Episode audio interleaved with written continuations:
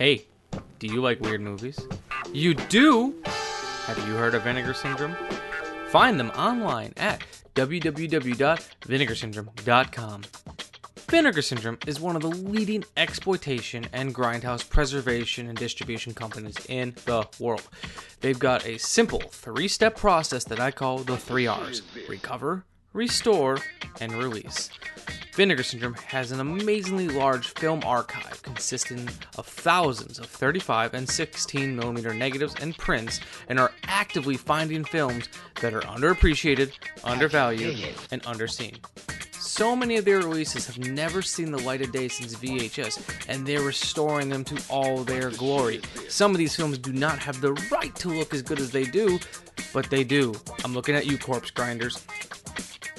Vinegar Syndrome has their own method of restoration where their goal is to recreate the theatrical experience as best as they can. With their own in house lab, they scan, color grade, and restore each title personally.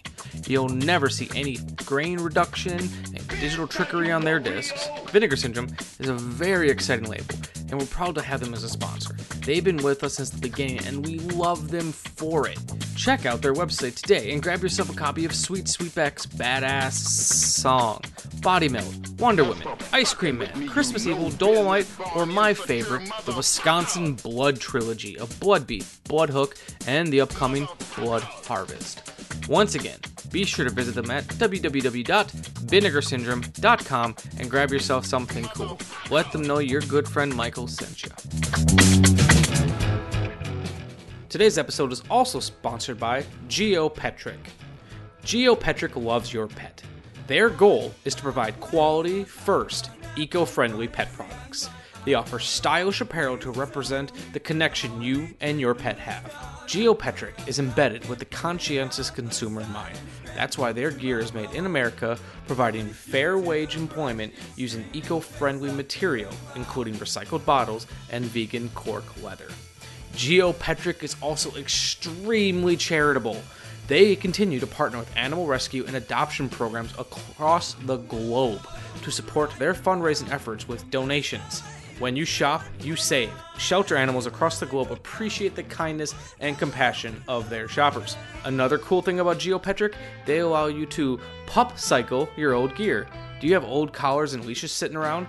Don't throw that stuff away. Send it to your pals at GeoPetric to get an amazing discount on your next purchase. Get it? Pup Cycle? Yeah, you got it.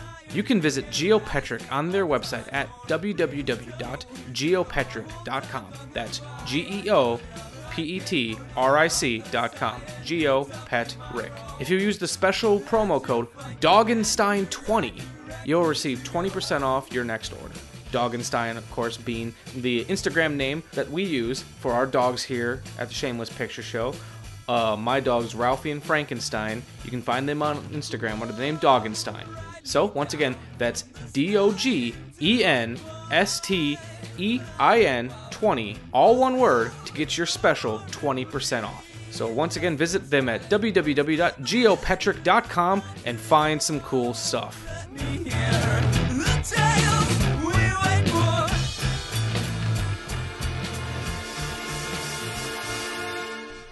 Today's episode of the Shameless Picture Show is sponsored by Mill Creek Entertainment. Mill Creek is the industry leader when it comes to value priced DVD and Blu ray features and compilations. They have one of the largest catalogs out there, ranging from kids programming, classic films and television, independent cinema, documentary, and Latino cinema. Hell, they even produce their own content in house. Mill Creek is a trusted partner with some of our favorite studios, including Sony Pictures, Walt Disney Entertainment, Warner Brothers, CBS Home Entertainment, and many more. And the best part about Mill Creek is how easy they are to find. Mill Creek has deals with thousands of big box stores, grocery stores, drug stores, and practically any other retailer you can imagine. Trust me when I say I've owned plenty throughout my time as a collector without even realizing it. They're a name I can trust. Some of my favorite releases include Can't Hardly Wait, Night of the Living Dead, House on Haunted Hill from their Vincent Price collection, the complete series of Quantum Leap, the complete series of The Secret World of Alex Mack, and of course, you're the hunter from the future. Head over to www.millcreekent.com. That's millcreekent.com and see what their collection has to offer. I guarantee you'll find something great. Guys, I am so excited about this episode. Are you? I forgot how much I love this movie. Because you've been telling How me all you week how excited you are, and this was Katie's idea to do the episode. because this is my favorite movie of all time. So It, it is well, well chosen. It was my first time seeing the movie, and this should be interesting too, because I don't know which version of the film you watched, because there's a theatrical and there's an unrated version. I, I saw the Probably extended one, um, it, which was the first time I've seen that version.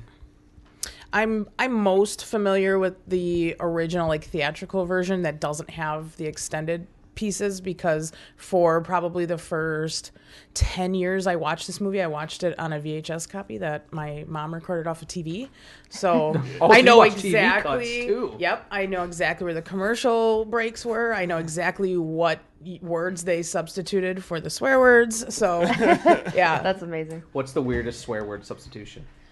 I think the goat piss to gasoline. I think he says goat's milk to gasoline in the in the movie uh, on the gross, TV version. I think it kind of works still. It's still pretty gross.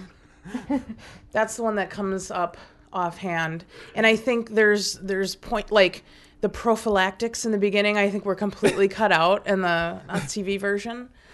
It's hard to remember because I haven't seen that version in so long, but yeah, those are the two that come to mind. I was for a period of time kind of obsessed with the the people who have to substitute different words for different words. Yeah, on- that's a on- job. on, on, on films. Because like I remember uh, when I bought the Shaun of the Dead DVD, they had like a featurette where they had where they put the TV cut for one scene on there, and it was like they re- they replaced fuck with funk. and it was just called the Funk Man. Nice. And he's like, "You need to get a funking job or get out of the funking apartment."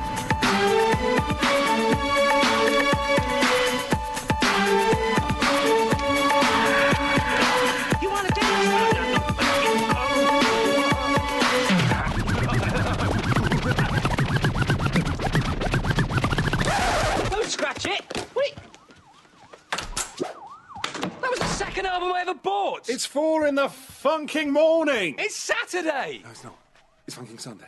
And I've got to go to funking work in four funking hours because every other funker in my funking department is funking ill. Now, can you see why I'm so funking angry? Funk, yeah? Hey, oh, Pete, look, I'm, you know, I'm sorry. We just, we've had a couple of drinks. We split up with Liz tonight. Just keep it down, yeah. Prink. What was that? Nothing. No, no, no, come on, stop it, we're friends! He's not my friend, he's a funking idiot. What's that supposed to mean? It means, why don't you funk off? You want to live like an animal? Go live in a shed, you thick funk. Oh, leave him alone! Stop defending him, Sean. All he ever does is hold you back. Or does it make your life easier having someone around who's more of a loser than you are? What's that supposed to mean? You know what I mean. I assume it was Liz who did the dumping. Sort your funking life out, mate. What's up with your hand, man? I got mugged on the way home from work. By who? I don't know, some crackheads or something. One of them bit me. Why did they bite you? I don't know, I didn't stop to ask them. No, I've got a splitting headache, and your stupid hip hop isn't helping.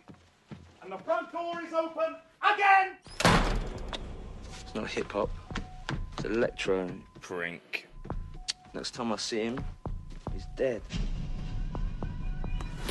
There's a period of time when I was in film school, I, I wanted to reach out to some of these people in Hollywood and make a documentary about these these people who have to censor a film Yeah. but still tell the story. They can't Right. just bleep it. Like they need there's an art to it in itself and it's I find it actually really fascinating. But now with TV how it Documentary is, about that. with now with TV how it is though, like you can say so much more on Yeah, TV. you can say still- shit like a number of times. Yeah, you can say fuck once per like if you have a TV show, you can have one fuck in It's a only season. once Yes. in a season. Yes. So Oh, like wow. it's there's there's an art to that as well. Like when do when we, do we use our fuck? when do we use our fuck? And like bitch, like they say bitch on that 70s show. oh yeah, bitch and ass are pretty much good to go for anything nowadays. It's weird when I was a kid like I feel like bitch was way worse of a word than ass was. Yeah, cause ass was a donkey, right? I mean, bitch was a dog, I guess. And like but- everyone's got or even if you think it was a butt, everyone's got a butt, but like bitch was like an insult. Yeah, true. I didn't realize I was a dog until like I got older. Nick's just sitting over there laughing. this is amazing. Well, I didn't grow up with bitch as the worst one, just because mom always told me to if if someone called you a bitch, just be proud of it. That's a great advice, actually. Super great advice. This is also going to be great too because uh, the video version of this show, if it does happen, oh, it has is to cut out the censored. swears. Yeah. So I think we should cut it with other words like funk and botch. But I think he It'll should, be a little confusing to listen to though, because when what, what are you talking about being censored with what? what I think he should do is he should go into other movies and take when they say other words Oh and my put God. it over our swear. Words. That'd be so much fun. Have Have you guys watched The Good Place? Yes. Amanda does. no. Their their treatment of swear words is freaking incredible. Yeah, it's a fun show. it, I should say, forking incredible. Yep. I've not seen the show, but Amanda's so told me it's great. Nick, me and you have similar tastes, so I feel like we would. En- I would enjoy it. Uh, I watched a little It's bit of Amanda. good. like the th- I watched five minutes with her and I laughed hysterically. it was the guy who can't say anything but his own name. I thought that guy was great. It's like like Groot, like I am Groot. Yeah, kind of. but he's because but because he's not like a monster or anything. He's just a he guy. like he was no, he was like created to be her or like and- boyfriend or slave, and th- he's so dumb that he can just say his name, but he says a different inflection. So like, I, it, it was something, and he had a really normal remember name too, right like now. Carl. I was like Carl, and he would just say it like that. or like, like one t- the scene I was watching, like they opened the door and he was there, and he goes Carl. Well, and as the show progresses, that character gets kind of smarter, but Yeah. never truly smart. So I haven't the last time I saw him, one. he was drinking his fancy martini that was just a martini glass filled with uh, olives that he was drinking. Sounds like my kind of martini. I wish I liked olives more. Oh, I love olives. Olives are great. It's a sickness. It's all the salt. I like salt. Just it's about the same thing. Just thing. give me a martini glass full of salt, A little please. brine. Oh, oh, Oh, I'm feeling that already. just talking Oh. about it. Blood pressure's going up. Oh God. Um. All right. I guess before we start, Nick, as always, how are you doing? I'm doing good. Um, I was reacquainted with a long lost film love of mine here. Um, I got to see it for the first time, and I saw the unrated version for the first time too. So I feel like it'll be. It's funny. The tra- we're we're kind of burying the lead here. We haven't even officially started the show, but the, it's funny watching it on Amazon Prime. Uh, since the story behind the unrated version is John Landis was allowed to, they pretty much said, "Hey, this movie's such a big success. Let's do an unrated version. We saved all this footage." Uh, but I believe it was all like the negative, and uh, the negative always kind of has a different look to Yeah. it than yeah, standard film. it, it was a little brighter. You could see like uh, you could see whenever they cut to like added footage. It wasn't super jarring, but like the color, like things were just a little bit or a little more, a little more yellow tinted to it. Is Yeah. Um, if I wouldn't have pointed out, like Amanda noticed a couple shots looked weird, but if I wouldn't have pointed out, she might not have. Noticed. yeah, I didn't know why. Like I thought it was just an odd coloring choice, or like, Like, a bad uh, transfer. Like what? What was? I'm trying to think because I can't remember which version I watched, but I because I've seen it so many times, it's hard for me to distinguish between the two anymore. So The first time that I really noticed it was in the church sequence, um, where he sees the light. They go to like a lot of the wide shots, um, the like the super wides of the whole church were clearly this like other processing that that got clipped, and that's when I went, oh, and, you know what? and bet sometimes I, what I just knowing what I know about editing and how some it's like some of these things wouldn't cut together. I think it was like alternate takes sometimes too. But uh, I noticed it early on when he like the prophylactic scene, like um, I feel like I noticed it first when they're when they're like you know black hat, black tuxedo. Uh, I noticed it when they were talking to the nun because just some of the lighting looked yellow. some of that might have been intentional. A Yeah, but no, of but it looked like those scenes did. in, in inconsistently yellow. yeah, yeah. Gotcha. Well, I guess you know I asked you how you were, and we're already start talking about the movie. I feel like I should read my intro. how are you doing, Nick? Well, about the Blues Brothers, well, you know how I am, Blues Brothers. and I Same. And, and here I am trying to like, like make you anticipate when we finally talking about it. You're like Blues Brothers, like Here we go. A sip of coffee for the working man. Warning! This movie podcast actually discusses movies. Be aware that it may discuss any of the following elements endings, surprise twists, unexpected cameos, and all manner of spoilers. If this doesn't appeal to you, why listen to a movie podcast? Without further ado, please enjoy our feature presentation The Shameless Picture Show.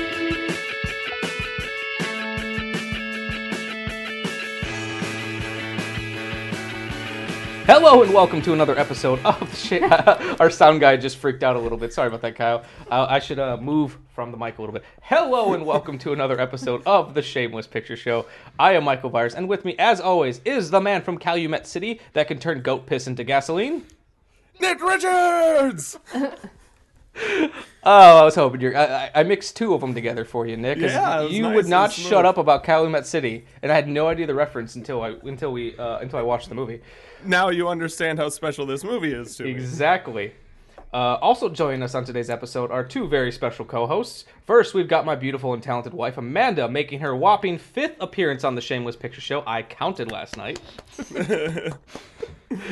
and making her first appearance on the show is Katie Cadaver. Katie Cadaver is a longtime listener of the show, but she's also a jack of all trades. She's a makeup artist for the horror punk Rat Bat Spider. Sorry, that's kind of a complicated name to say.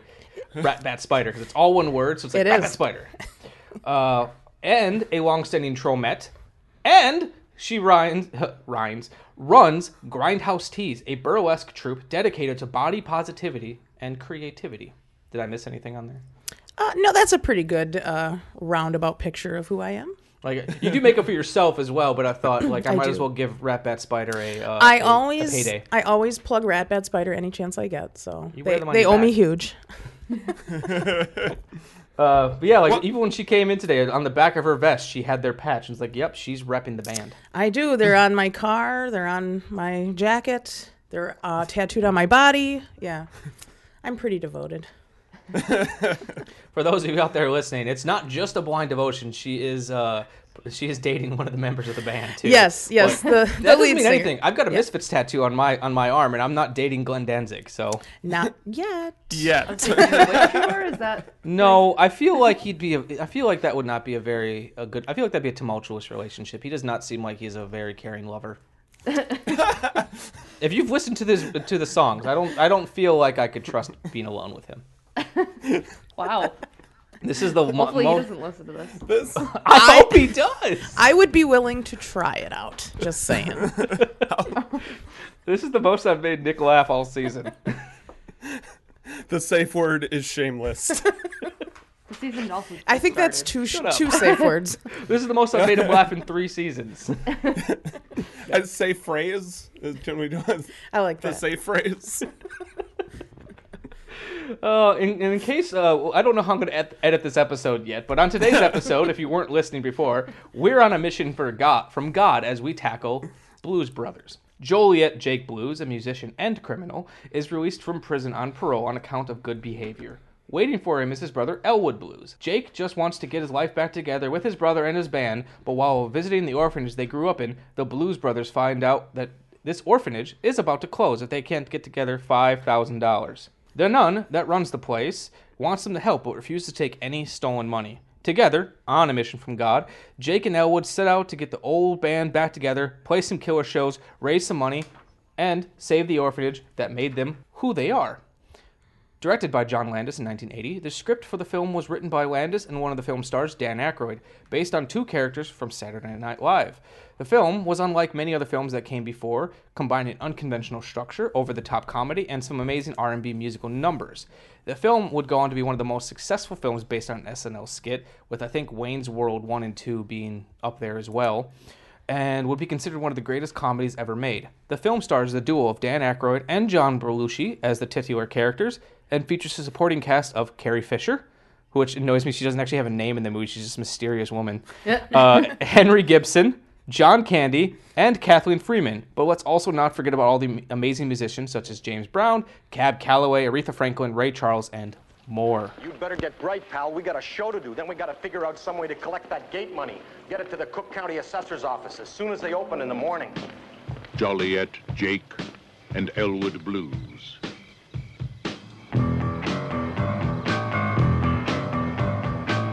Two men with a mission, and only 11 days.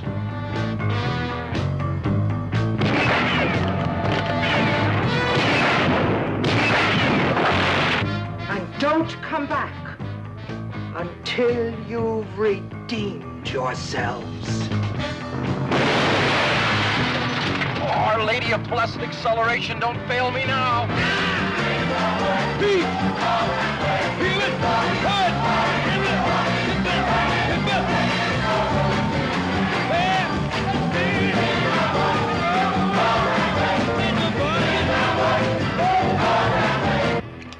For me and the Lord, we got an understanding.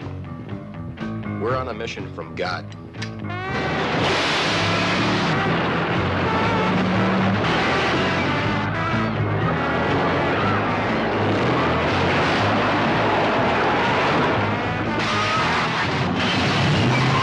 Lots of space in this mall. Mind will let yourself be free. People walking around every day playing games people lose their mind. Well, be careful you don't lose yours. Yeah, Chris. Now, how you gonna raise five thousand dollars in eleven days without ripping off somebody? Dance to the jailhouse rock. Dance to the jailhouse rock. Dance to the jailhouse rock. Dance to the jailhouse rock. I remain celibate for you.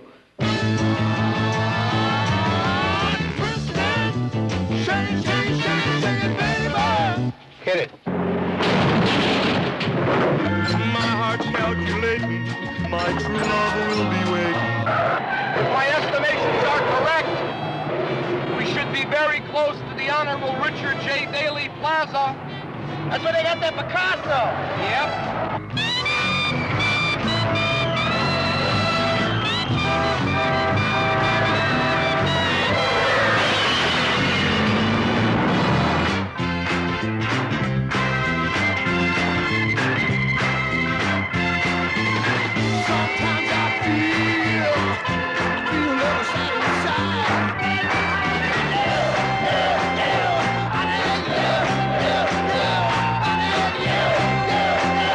Two guys coming here, black suits, black hats, one carrying a briefcase? Yeah, I just sent him down there. Thank you.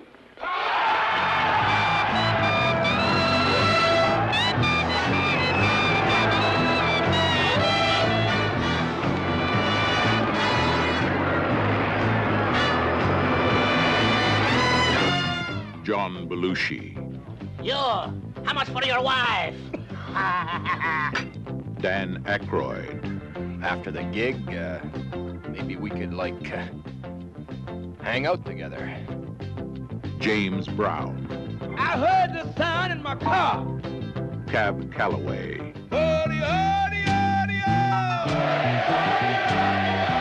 Ray Charles, You, you, you know depreciation, man. Carrie Fisher, I must now kill you and your brother. Aretha Franklin, You're living with me now. And you're not gonna go sliding around with your old white woman friends. Henry Gibson, He better pray the police get to him before we do. and the Blues Brothers Band. Let's go, boys. The Blues Brothers. Are you the police? No, ma'am. We're musicians.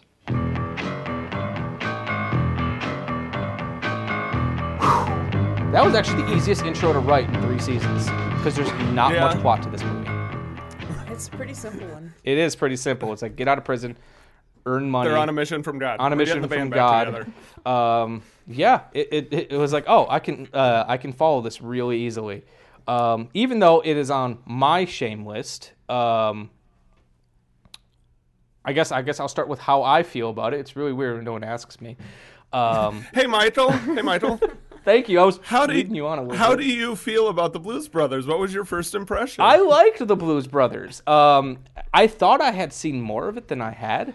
Um, I had seen the Aretha, Frank- Aretha Franklin scene. That was it. Okay. And then like clips from like you know we're on a mission from God. I feel like I've seen that clip. Uh, uh, the very end, like when he has his line, like we've got a hundred and something miles to Chicago. A full king. 106 miles to Chicago. Full tank of gas. Let's be specific. Half a pack of cigarettes. It's dark, and we're wearing sunglasses. And we're wearing sunglasses. Hit it. It's 106 miles to Chicago. We got a full tank of gas, half a pack of cigarettes. It's dark, and we're wearing sunglasses. Hit it.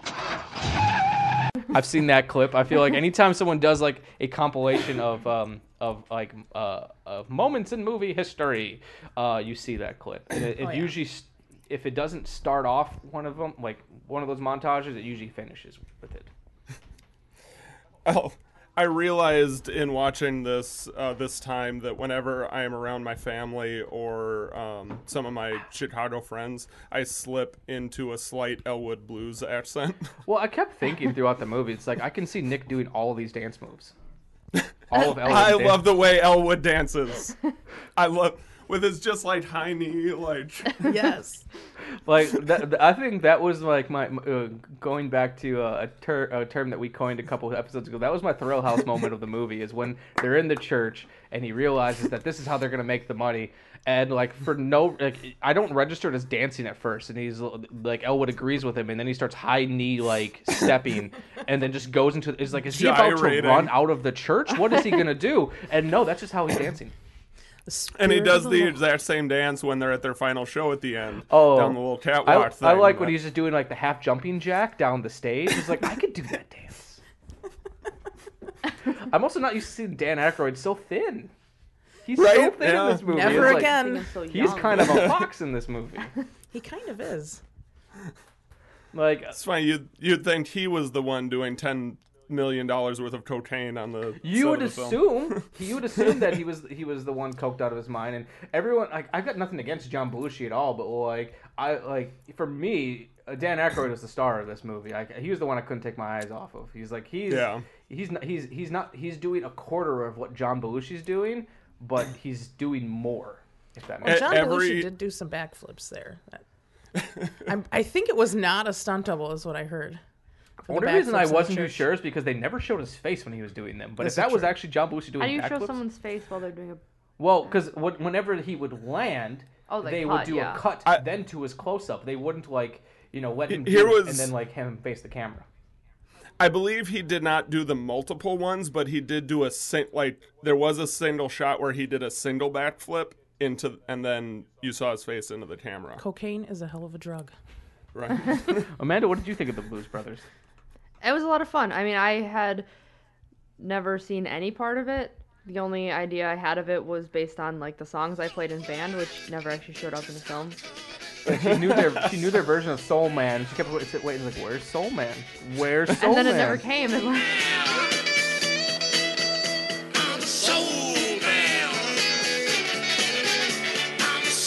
Why'd I have the That was bowl, Bart? disappointing. Yeah. Why'd I have the bowl? Every everything can work into The Simpsons. Yep. Santa's little helper? Guess I was the only one who loved him. You got that right. Remember the time you ate my goldfish and you lied to me and said I never had any goldfish? But why'd I have the bowl, Bart? Why did I have the bowl? But no, uh, Um, for me, what was surprising because like I I knew that Aretha Franklin scene, which was done on a on a stage and it had a very musical feel to it because like the scene kind of opened up and you know you had someone playing saxophone on the on the desk and everything.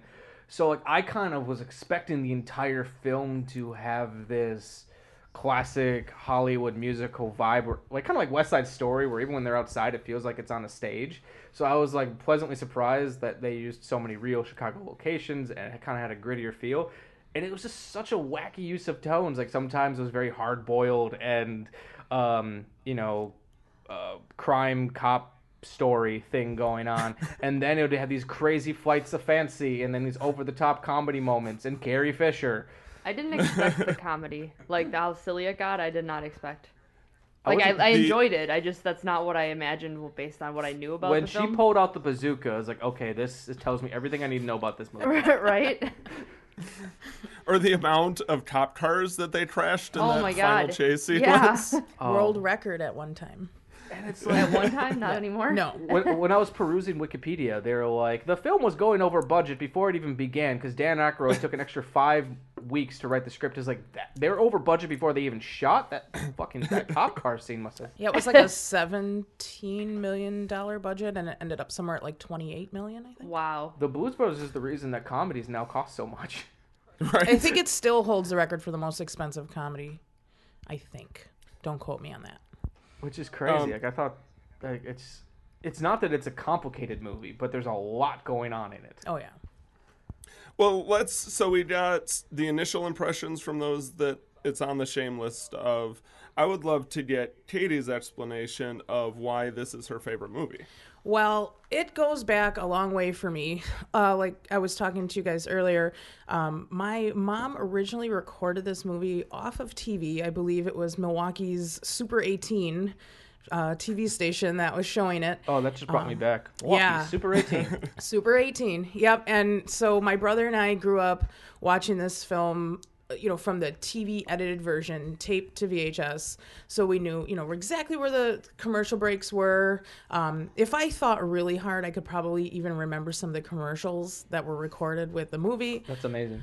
Yeah. So for a lot of years, that's how I watched it. So I think I don't know. Maybe I was in high school or something when I finally saw like a v- an actual VHS copy, or it wasn't. I don't think out on DVD by then. Um, but yeah, it was like, whoa! I have to relearn this movie with all the swear words and you know with some of the things that were cut out. So They they cut the Folgers commercial out. yeah, exactly. so for a long for a long time, you know, it was it was the the VH uh, the recorded off TV and then whatever VHS copy I had, and then eventually now I have like two steel books of this movie. I almost Um, bought one from Target the other day. Yeah, there's The- two the one of different their steelbooks. That was the one. Yep, almost I have that one, and then there's another one with them like dancing on the cover or something. So it's the only movie that I feel like um, for my collection I need to have two or more. Like I will continue to purchase them. That's if- Halloween yeah. for me. Yeah, everybody's got that one. It, yeah, that and, and the Texas Chainsaw Massacre Part Two. I will take as many copies of those films as I can get. I don't care what format, you know, laser disc, whatever. Um, so Yeah, that's Lion King for Amanda. That's her movie. uh, everybody's got one.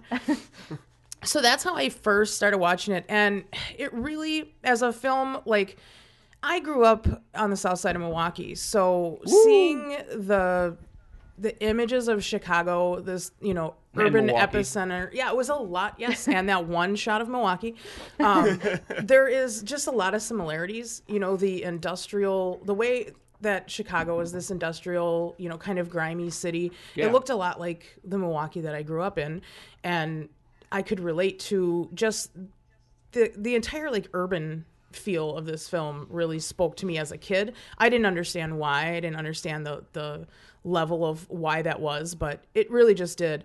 Um, and aside from that, the musical numbers were awesome. Like you guys are talking about the dancing. Well, my brother and I used to dance in front of the TV to this movie. Uh, like every scene, particularly one of my most favorite scenes um, in the music shop with Ray Charles. Like we we would do every dance move to that. We loved it, and this was also my brother's favorite movie uh, growing up. And he passed away in 2011. We actually put the Blu-ray on the table next to his casket. I mean, it was that significant of a movie for for our entire family. And my mom still really likes this film too, and and I would say my dad probably likes it too. So as a family, this is a this is a big important movie for us. And I can definitely see why it's a movie that the more you see it can grow on you. Because like I really enjoyed it my first time, and like I feel like it would mean more to me had I seen it when I was younger. Like Yeah. there's that there's that connection you have to movies when you see it. Pardon me. Uh, when you're younger, but it was like I just had this feeling that like oh I want to re- I want to watch the theatrical version. I want to see how it all differs, and I just feel like the more I see it, the more it's just gonna gonna connect with me. Totally. That's that's how I feel. And every time I watch it, I, I get I feel happy. I feel giddy. It's like reminds me of my brother, but not in like that sad way where I'm depressed. It's just like takes me back immediately. I I can't stop moving. I can't stop, you know, saying the lines. I annoy the people who are watching the movie with me because I will say every line a half a second before it comes. Do you, so do you sing the entire rendition of Rawhide? Uh, I have. I probably don't do it every time, but that was the most pleasant surprise for me watching this movie. I was not expecting him to go into the entire rendition of Rawhide, done very Uh, well. That that was the scene that I that felt to me like most extended by the the unrated extended version. That Yeah. scene is cut way down in the regular It's version. a shame. That's one of my favorite scenes. That was a fun one, yeah.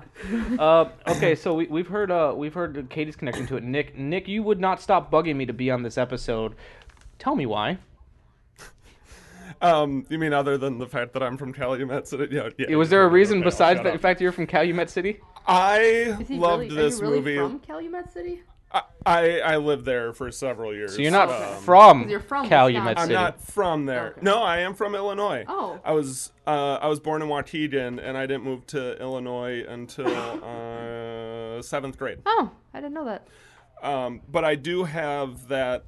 Um, it, the Blues Brothers has a a vibe, a quality that I have not seen in any other film. It it it's almost like a taste. It's so palpable the the essence that this movie puts out, um, and it captures the the Chicagoland area in the late seventies, early eighties, um, in a way that no other film has even attempted to do, um, and and so putting this on, like I'm immediately transported back to my childhood, seeing those cars on the street, um, and these these scenes that I passed by whenever we would go on a road trip, um, is, is really cool. Um, the the music has stuck with me. Um, the and and one of um, uh, Dan Aykroyd's intentions for creating the the Blues Brothers SNL sketch was to try and like like blues was dying from his perspective, and he did this just to like bring attention back to blues, and it brought me to blues music in a way that I probably never would have been had it not been for this movie. Um, so yeah, and, and the cameos are fucking fantastic. I agree. Um, like that was, uh, and that was that was my original connection to this film. Um, was um, introducing blues to an audience. Like that, that was the reason I saw it. Was was in uh, the bits and pieces I saw was in middle school. Um, our uh, music teacher was doing a lesson on the blues, and he started off with that. Like he started, he showed us the entire set of Aretha Franklin scene from John Lee Hooker playing "Boom Boom" all the way through the end of it. So like just to kind of like show who's who. He would have showed the entire movie if we would have had more than like forty five minutes in a class. right. Um, so one thing I'd like to do uh, to kind of kick us off into the next section is I'd like to hear each person's favorite musical number and each person's favorite cameo because there's so many of both. Hmm.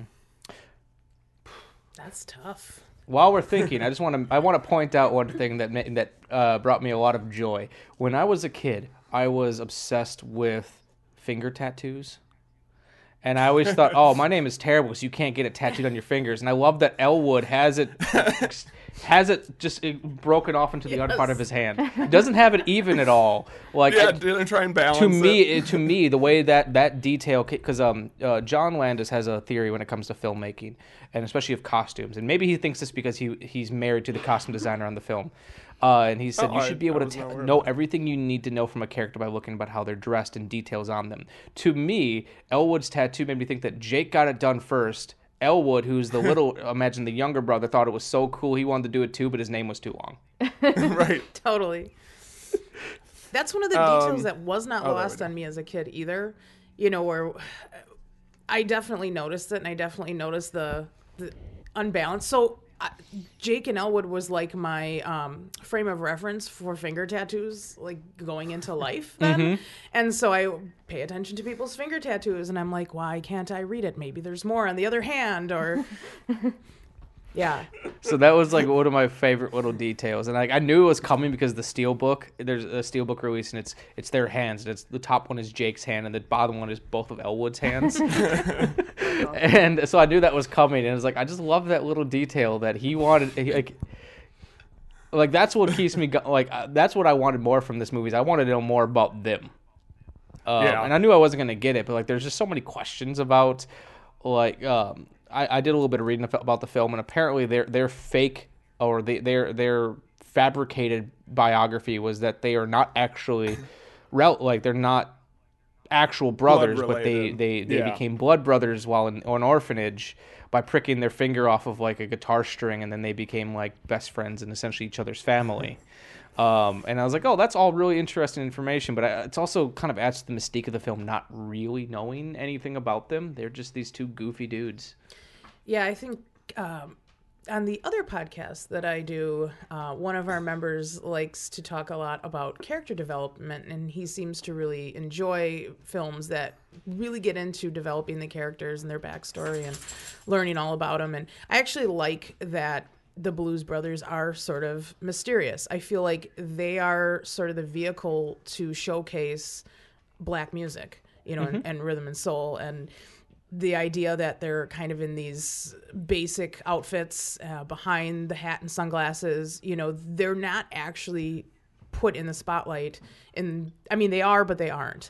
I think uh, They're there to service the music, not to service Right. themselves. They're not trying to get themselves over. right, but their characters are still interesting enough that we care what happens to them. Yeah. I also appreciate that they're bulletproof. Totally. and Elwood's like the best driver ever. That's so sexy. That makes him automatically the sexiest guy in the movie because he drives like a beast. Well, and, and you'd never know it looking at his face, like the, uh, or, or listening to him talk while he's doing it. The when that mall chase sequence where Oh my God. oh, New Oldsmobiles are in a- early this year. This this movie seemed like it, it seemed like the least likely movie to have a car chase, and it had a couple of the best car chases I've all ever car chases. Um, but going back to you want out of this parking lot, okay. and then hard cut to the Toys R Us. uh, but going back to your question, Nick. Um, I- Yes. uh, I guess I will try to answer. I, I don't know if it's my legitimate favorite musical number, but I still really love that Rawhide musical number. Just because I was not expecting Elwood's insanely deep voice, and then when uh, and then Jake just grabs the whip and it's just like, what's this? His face through that though when he was like just straight faced. I know, and The that's entire they have no emotion when they're singing. They're just out there, just like you said, they're just kind of there to service the music. Good evening, ladies and gentlemen. We're sure glad to be here in Kokomo tonight. We're the good old Blues Brothers, boys band from Chicago. Sure hope you like our show. I'm Elwood. This is my brother Jake.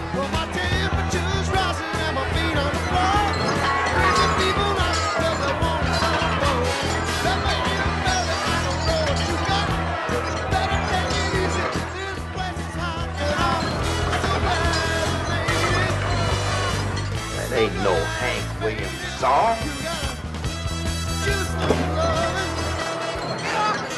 Give it some loving. Hey, why'd they turn off the lights? Maybe they blew a fuse. I don't think so, man. Those lights are off on purpose. Okay, we gotta figure out something these people like and fast.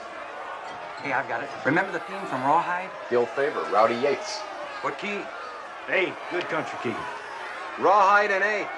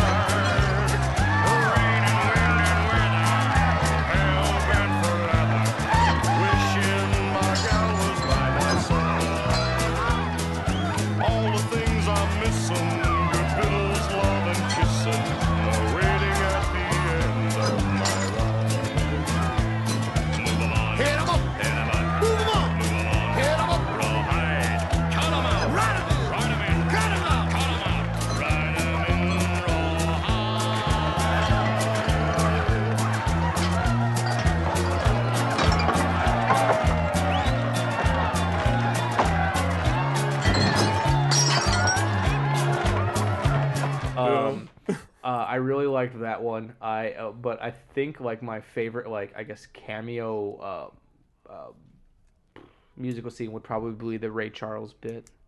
That one was my favorite, Yeah. and that was my favorite musical number. I think. Um, I don't know. I just like that whole scene a lot. Uh, uh, uh, excuse me. Uh, I don't think there's anything wrong with the action on this piano.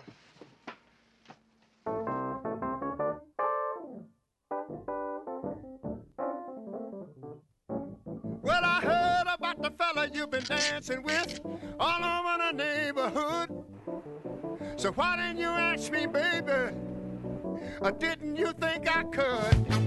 Well, I know that the boogaloo is out of sight, but the shing-a-ling's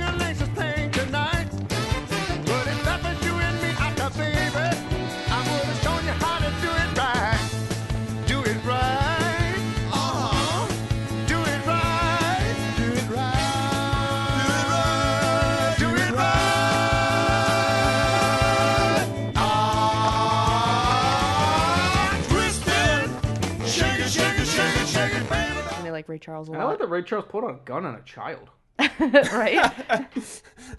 But then that little like mini soliloquy about like, oh, it's such a shame to see a good kid go bad. right. And then this this funny throughout the entire scene, I was like, I don't know if they're playing that Ray Charles in this movie is blind or not. I couldn't tell. Oh, really? Until the very end when he was hanging the poster upside Yep. down. I was like, okay, Oh. he, his character is blind in the movie. See, I got it the whole time. well, like, I that knew, was that I was knew Ray comedy. Charles was blind, but Well, I didn't know yeah. if they were casting him to be But blind. like, I guess that's why I enjoyed that scene so much, and that's why it was so much fun, especially with the kid, because Yeah. like he, the kid was trying to sneak in because there were other people, so he thought no one would hear him. Well, exactly, and like I kept going back and forth, and I like up until the end, was like I liked not knowing if his character was supposed to be blind or not. It was such a great gag the the end bit because it was fine on its own that he had this like superhuman, you know, sense Yeah. despite his blindness, where he, he knew everything that was going on the whole time, and then that little Yeah. addition of the poster bit was like the the perfect way to cap that. So, do you have a favorite cameo besides Ray Charles? I like John Lee Hooker being in the film too. I thought that was a nice touch. Um, I mean, I also really liked the Aretha Franklin uh, Mhm. Scene. Although him just like just leaving his wife and not like Oh like, yeah, no, the, the guitarist. no explanation or anything. was this kind- band was needs like, more. really? Like yeah, just because like I it, okay, he's leaving work early, but it's like oh no, he just literally just left his wife. He's in prison and everything, and she's Right. just manning the store. I felt bad for her. She I also lost swear her to other God, employee. it wasn't my fault.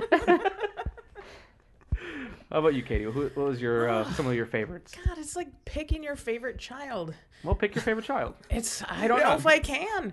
Um, Nick does it every week. Oh man, E- equal equally as hard as Sophie's choice, I think. This is it's tough. It's tough. Um, I guess uh, I too have always enjoyed um, the the music store Ray Charles scene because it was such a fun one to dance to as a kid in front of the TV. Um, I don't know. Every single every single musical number in this movie is awesome. I really love um, the church. Uh, Yeah, James. Brown Yeah, great James Brown scene. is amazing. Um,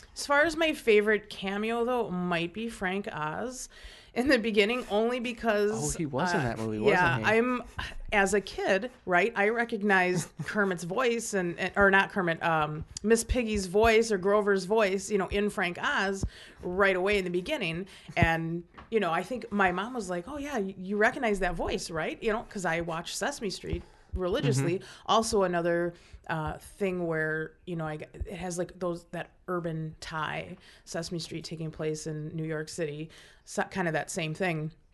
So Frank Oz was kind of a fun when I realized that was the first time where I realized like oh Muppets are actually people and these are the voices that they're using. Um, so that one remains a favorite, and I kind of have had a. a a love for Frank Oz since because of his involvement in creating the Muppets, which has been another thing that has shaped my my upbringing and my childhood and stuff. I also love the Muppets, so I feel that. Yeah, but I mean, there's so and and also Cab Calloway and like Minnie the Moocher. Like oh, all that, was stuff great. Is And, like I too like when the when the curtain opens and he's just got the white suit Yep, on. yeah. Yep. And uh, I wish I could remember the exact story. I wanted to listen to it again before I watched this, but if uh, not to plug another podcast, but it's probably one of the best movie podcasts out there. Leonard Maltin has got his own podcast called Maltin on Movies, and he did an episode with John Landis when they were talking all about making this film. And John Landis said he just knew he wanted to get Cab Calloway in the movie as someone that he always loved and respected. And he said Cab Calloway was a crotchety old jerk. Oh, In the most lovable way possible. But like at one point they wanted to, he's like, okay, what's, uh, uh, we should rehearse Minnie the Moocher. And he's like, do you think I need to rehearse Minnie the Moocher? And he's just giving him shit through the entire production. But, and he said he'd keep going on about how he doesn't want to do the song. And it's like, and but then he'd do it and he'd, he'd go out there and do the one of the best renditions of it. Well, and originally, um, Cab Calloway wanted to. He had released it like a disco version of it. Yes, he did. And He wanted that version He in there. wanted that version, and uh, Landis obviously wanted the original version. And the recordings of the original version weren't very good, so he had to redo it, sort of in the original version, do it again. And yeah, that was what probably made Cab Calloway the most uh, crabby. Yeah, because he, he he wanted this new version because he wanted to pimp that record. Yeah. Uh, and John's like, no, we got to do the oh like like uh and John said like he knew Cab Calloway for you know they, they were friends for a while after that, and he said he he, he was pretty confident Cab Calloway was just giving him shit, but he's like. You put you put the he, he in his mind the disco version was the moneymaker and he had to put the moneymaker in the movie. I don't think anyone wants a disco version of Minnie the Moocher. Nope. no, I don't think to this day I've ever even heard it. I don't want to go. I don't want to hear it. And I'm gonna put it in the even episode if- now just for that.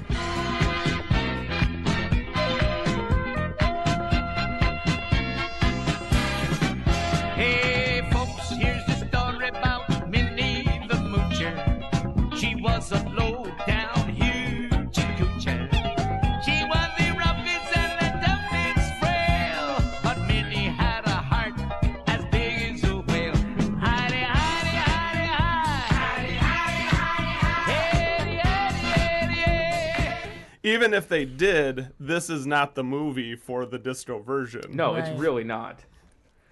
Um, especially too because like they have that whole sequence in the uh, in the sauna where they're like, "Oh, those clubs are disco places now."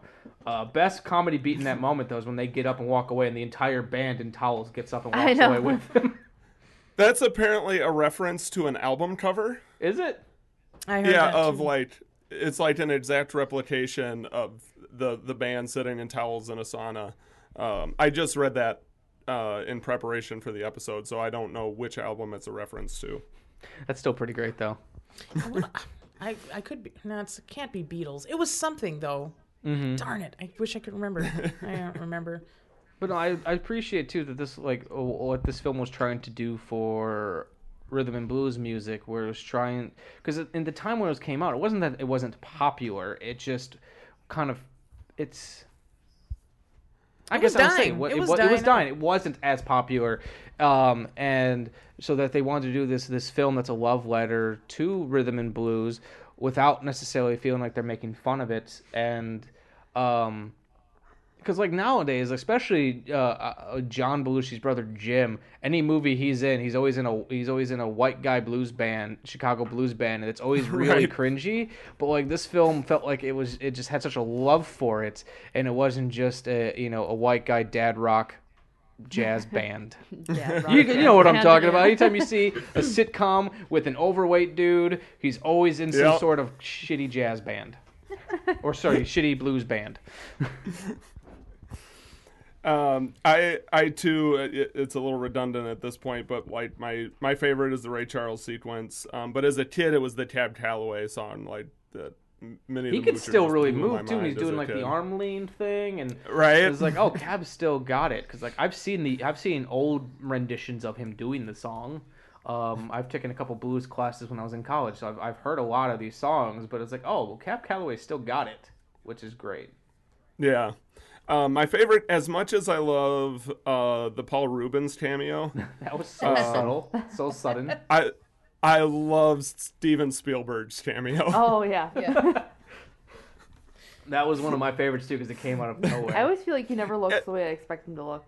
I don't know what I expect, but whenever I see him, it's not that. Actually, you know what my favorite cameo was in the entire movie? The the gas building at downtown Milwaukee. oh yeah. Oh yeah, and, um, first Wisconsin building. It Because was like called. w- back when that came up, uh, when they were like turning onto the expressway, it's like I swear that looks like the the on ramp to the Hoan bridge because I drive that way every time I go see my mom. And then as the scene kept progressing, and me and Amanda had to go back, it's like this is fucking Milwaukee. Yep, high rise bridge. That uh, was one of the first stories that you know my mom was so excited to tell us about when we were going to watch the movie that she recorded off of Super 18 for us. Oh, Milwaukee's in this movie, and you But know, not the, as Milwaukee. You know, Yes. it's never as Milwaukee, and it Yeah. makes me so the upset. and the high rise bridge has since been demolished and rebuilt. So, and that was the first time they were doing the Marquette interchange, I believe. It is kind of funny to think that like the Marquette Interchange has been under construction since 1980. Pretty much, and it still can't handle all the traffic. So, so a couple other cameo notes that I have. One is you had mentioned recognizing Miss Piggy's voice, so it's amazing that Bill Murray's cameo is. Uh, do you have a Miss Piggy? Wait, was that Bill Murray? That wasn't Bill Murray, was it? I'm pretty sure that was I Bill don't Murray. think so. In the Toys R Us. I don't think it was Bill Murray, but they did. But that is a nod to Frank Oz in that in that Okay. part. Yeah, that was not Bill Murray. I would have noticed if it was Bill Murray. Okay, uh, that that could be. it's just strange that it wouldn't be him too with the SNL connection, but Yeah, it is um, weird that so- like, you would have thought he there would be one of the Murrays in this movie. Yeah. Somewhere. Uh, so uh, I was on IMDb after watching this, and there are two uncredited roles that have to get mentioned. Um, Mr. T is apparently in this film as guy on the street. You sure it wasn't just some guy that looks like Mr. T? just guy on street.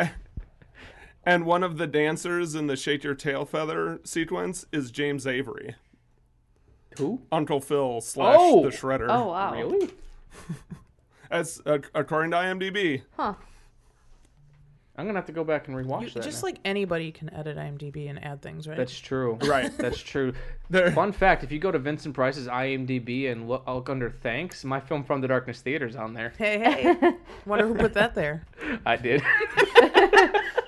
it is thanked in the credits. It's not false. right. Right. I'm not lying. He's thanked right next to Brian De Palma. Two names you didn't expect to see together, but they're there. Oh, I didn't take any notes for this movie, Nick. So um, I hope you did. I, I took some Um, notes. Oh, what, what, uh, tell us a little bit about your notes. I have a hard time taking notes first time seeing a movie. I try to, but then I get engrossed in the film.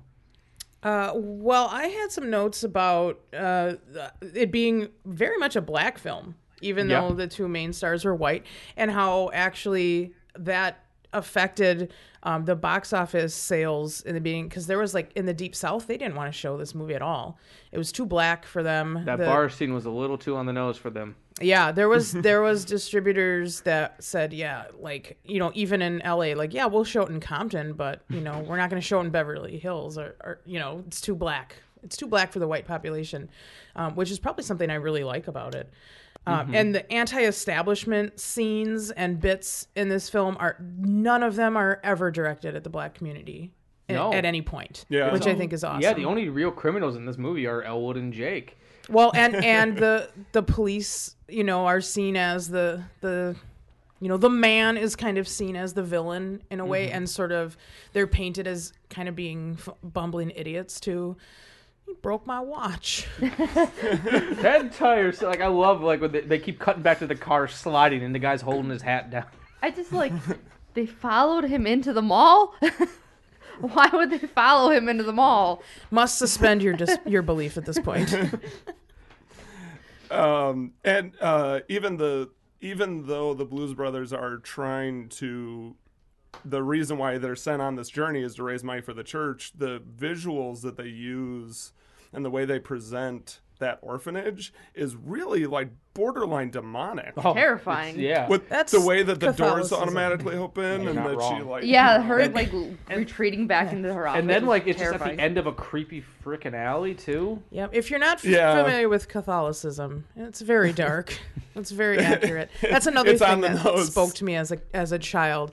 Um, probably the first time I saw this movie, I was attending Catholic school, so it was pretty right on the nose. Well, that's why they wanted to rebrand it with Catholicism Wow. Yeah. right. It was, it was a it's a dogma. Buddy reference. Christ. Buddy Christ. With the Buddy Christ, where Christ is like, yeah. Yeah, I remember that. Okay. Yep. Jesus Catholic- didn't come Catholics down here to give everyone the willies. And then like when the doors Sorry, I are didn't- swinging open and closing on their own, Amanda's like, uh uh I mean, that is really kind of, at least when I was going to Catholic school for the whole two years I went, um, nuns were very, you know, our sister Mary Milo was the uh, nun principal at the Catholic school that I went to on the south side of Milwaukee. And uh, she was very much uh, like the penguin. You know, I can, I can very Glide? much. She had a gliding quality. My mom. No. It's funny. Like my mom tells me, my mom went to Catholic school. She went My to mom, Saint. too. She went to Saint Jonatitas. Ooh. Um, and uh, she was always telling me stories about how she loved the nun. She's like, there was this one nun. She's like, she was so small and she wore green Converse. That's amazing. So more of a sister act nun than a blues brothers. Yeah, yeah. And you'd think there'd be like, come on, they could have they could have thrown one singing nun scene in that movie. It was already two and a half hours. They could, what's another five minutes? Yeah.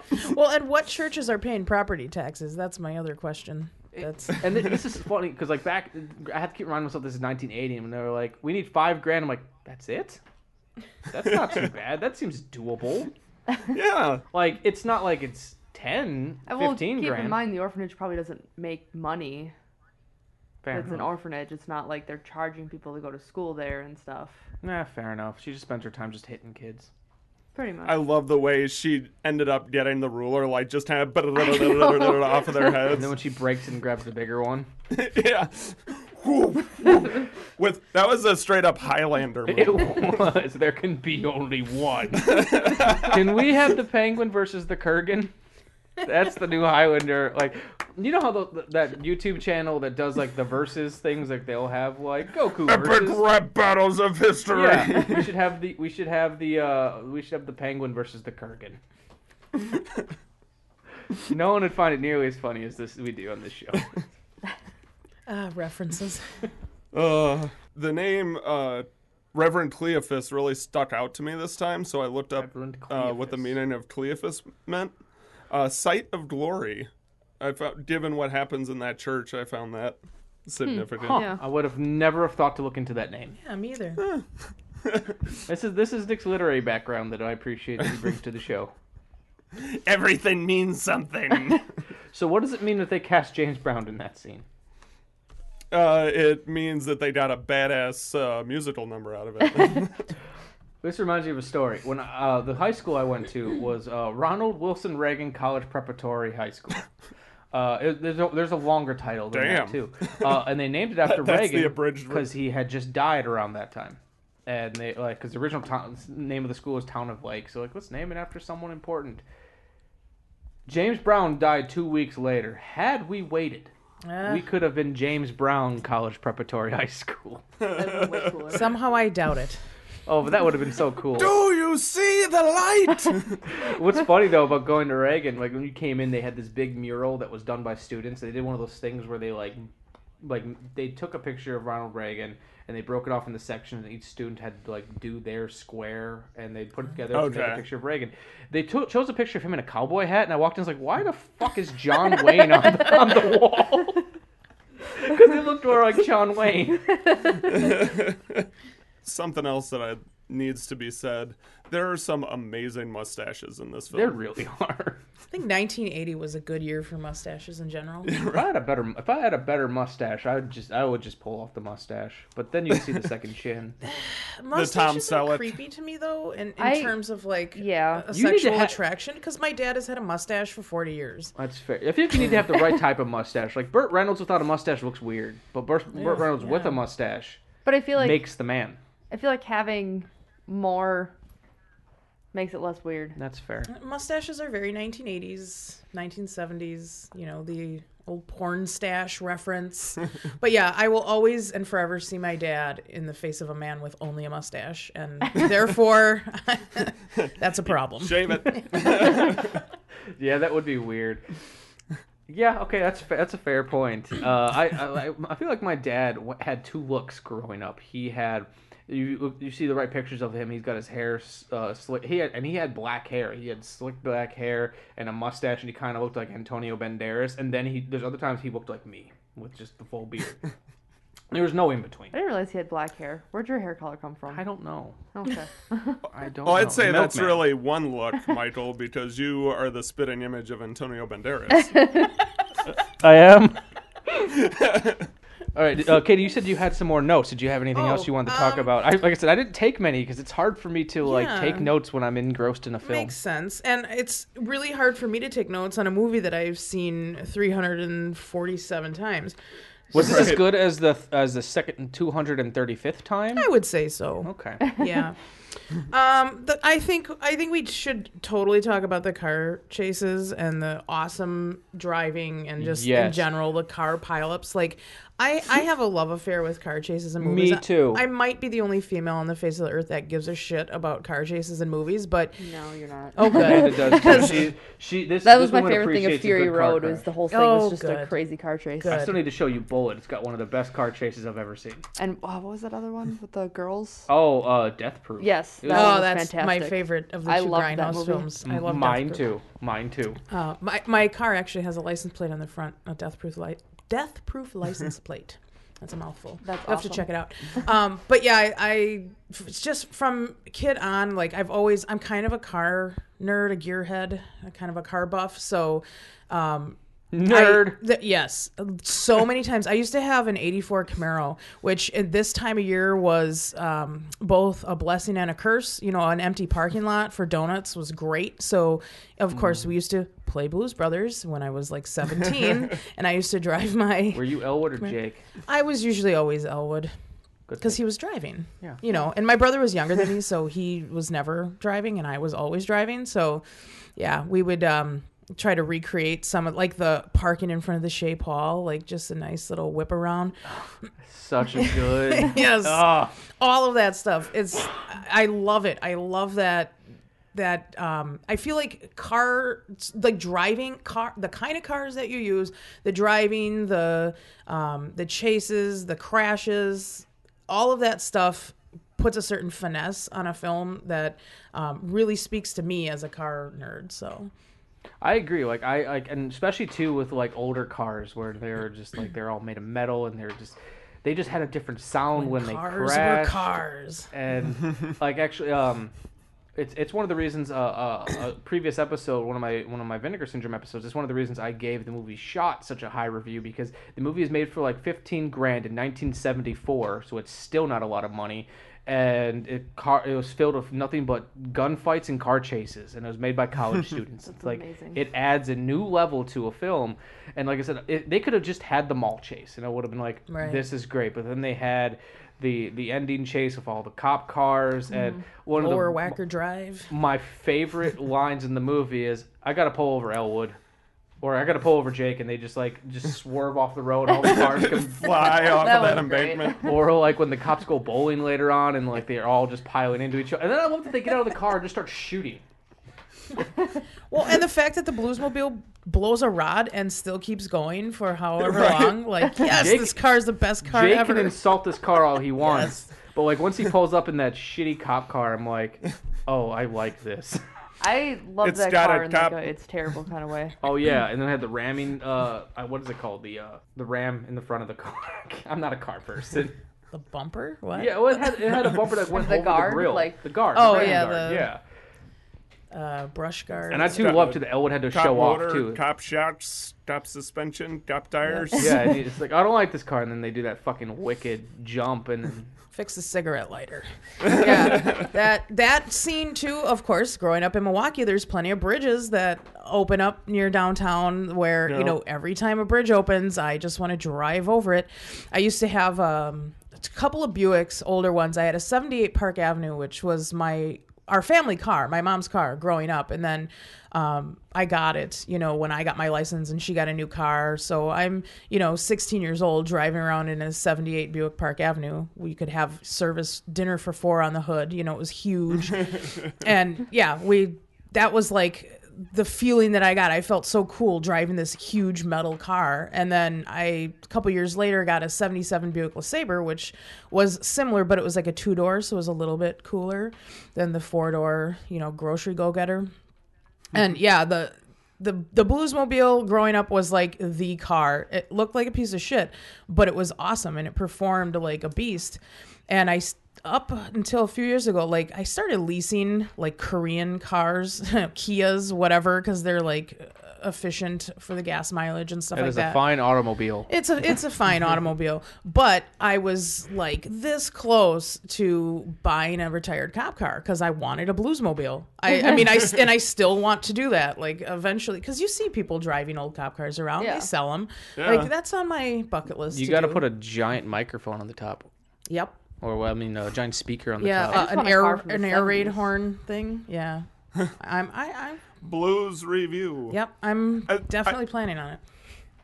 I think there's something so like beautifully stick it to the man too that they like that whole element of the script where they're using the cops' old retired tools in order to evade them. Yes.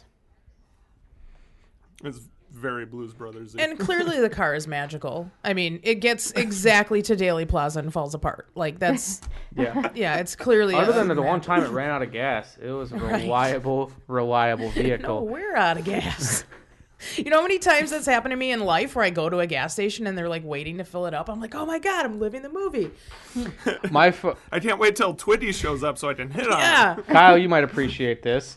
I remember one time I used to drive an old shitty minivan. Uh, that was my dad's, and it at one point it didn't have a it, the the uh, the fuel indicator was broken. Uh, I didn't you have just had to guess? yeah, I didn't have a speedometer Oh, anymore. And uh, my mileage counter was because I used to figure it out by mileage. Like, okay, I, I can get this much to the gallon, yada yada yada. That was all broken, so it was like I kind of felt like Blinkin in uh, in Robin Hood Men in Tights. I guess I've got enough fuel. I guess I can get there. Well, me and Kyle were driving somewhere, and I ran out of gas. And I co- uh, only people who live in Milwaukee will know this, but I was at the Holt Avenue parking and Ride, and there's a there's a a uh, a, a, a speedway over um, I want to say like probably a mile away. I coasted that entire way on no gas, and Kyle just afterwards goes, "I've never seen anyone coast that far before." Really? Oh my god, my my entire childhood was like running out of gas and my dad coasting a couple blocks. I felt about that minivan the way that Elwood feels about the Bluesmobile. It's like this is this is my chariot. Oh, I have a fun running out of gas story. Tell it. Uh, we were all uh, my whole family. Well, and at this point, it was me and my one. I have two brothers, but it was just the one brother at this time, and my two parents. And my parents had agreed to take us to Chuck E. Cheese, so it was yeah. like a big deal because we never got to go to Chuck E. Cheese. And on the way to Chuck E. Cheese, my dad's truck ran out of gas. Fuck so yeah. instead of going to Chuck E. Cheese, we walked home from where the truck ran out of gas. That's almost. That's so much more depressing. It was bullshit. Um, one thing I want to talk about uh, is uh, I, I I don't think there's a whole lot to talk about. I just kind of obsessed with this casting. I want to talk more about Carrie Fisher being in this movie as just Her mysterious. character was so bizarre. Especially too, because like this movie came out right around the same time Empire Strikes Back was coming out, so this is the top of her like Mm-hmm. popularity. Yeah. She doesn't have a real character name. Uh, she just shows up with these wily coyote style weapons and just tries to kill the Blues Brothers, and they keep survive. Like it's, I don't know. I'm just kind of. Obs- she's the biggest badass in this movie. when movie. they were like, uh, Yeah. we gotta go to work. That one was probably yeah, my favorite. They woke up in the go to work. bricks. Like, oh, we gotta go to work. like, I, I, there's not a whole lot to say about her character uh, because it's not a very well developed character at all. I'm just a love that they got Carrie Fisher at, like I said, the height of her popularity, essentially. Yeah. To or maybe it's- Return of the Jedi might be the hi- height of her popularity because of that bikini she wore. Could Um, but like, she's doing Star Wars while she's making this movie, and I just like. I don't know I think what it really do. adds to how her character works so well, even though on paper she shouldn't work at all Mm-hmm. in this, you know, because like you said, they don't develop her at all. But um, I think it's just that added like antagonistic piece. They have everybody's against them, including you know. Yeah. S- random old lovers that and you know were and it, it's kind of at the unfortunate. I feel like Carrie Fisher, out of, like more often than not, gets stuck with. She's either in cameo roles or when she does actually have a role, it's not super well developed. Like as much as I love the movie The Burbs, she plays the wife in that movie. She's just the nagging wife through the entire film, but she's such a good actress. She brings new levels to these shitty little parts. Yeah. absolutely and it's almost I, a shame. I think this is one of the rare cases where lack of development uh, combined with Carrie Fisher's performance actually Improves it. makes that role more compelling. Yeah, Had they given so her funny. backstory, um, other than just what Jake explains, uh, b- what they kind of explain to each other in that last interaction, um, it makes makes it so funny in this comedy context. No, especially th- and they, they trickle it in very slowly. Like I love the scene where she's like going through the flamethrower like manual, and then you just briefly see Jake's picture in the background. And Like Mhm. Amanda pointed it out, and I was like, Mhm. oh, okay, I see where this is going. It's very simplistic storytelling, and I sometimes feel like that works better than anything. Uh, you can over-explain Yeah. yourself to death sometimes. Yeah, I hate that about movies where they feel like they have to give us every little bit. Like, pay attention. If you pay attention to this movie and you're not lazy, you'll get it.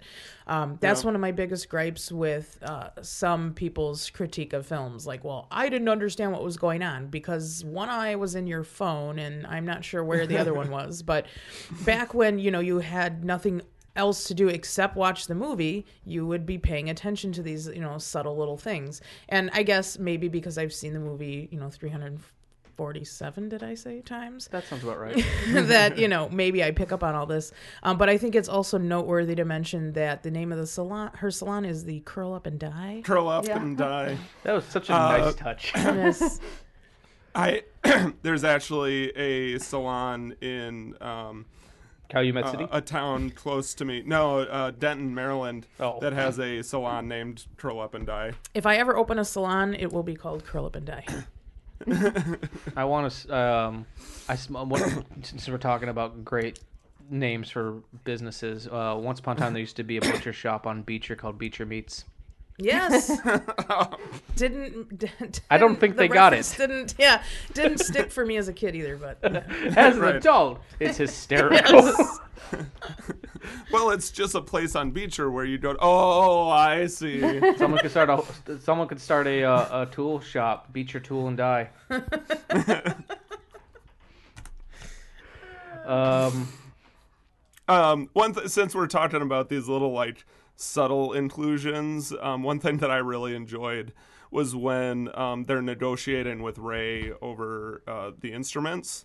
That Elwood just goes off to the side where there's a toaster, and he's just kind of he he has a piece of bread on him, and he's just kind of like I love the way he closes it too. He's like, he's he's coveted. There's all this music around him. All these all the the gear nerds are checking out the amps and the guitars. And then there's Elwood like this is the best toaster I've ever seen in my life. he does like his dry white toast. and especially because it it it, it, it, it I, I can't believe I'm talking about it. Elwood! This is a character arc for him, but the first time we see him with his toast obsession, he's cooking it on a hanger.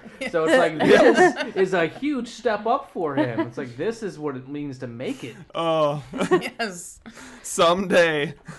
that reminds me, um, w- talking about Elwood cooking the toast in his apartment.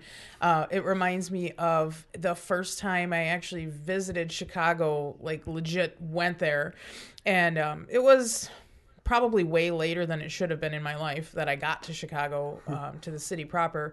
Um, but I went with my ex and we stayed at a hotel in the South Loop, I believe, called the Silversmith Hotel on Jewelers Row.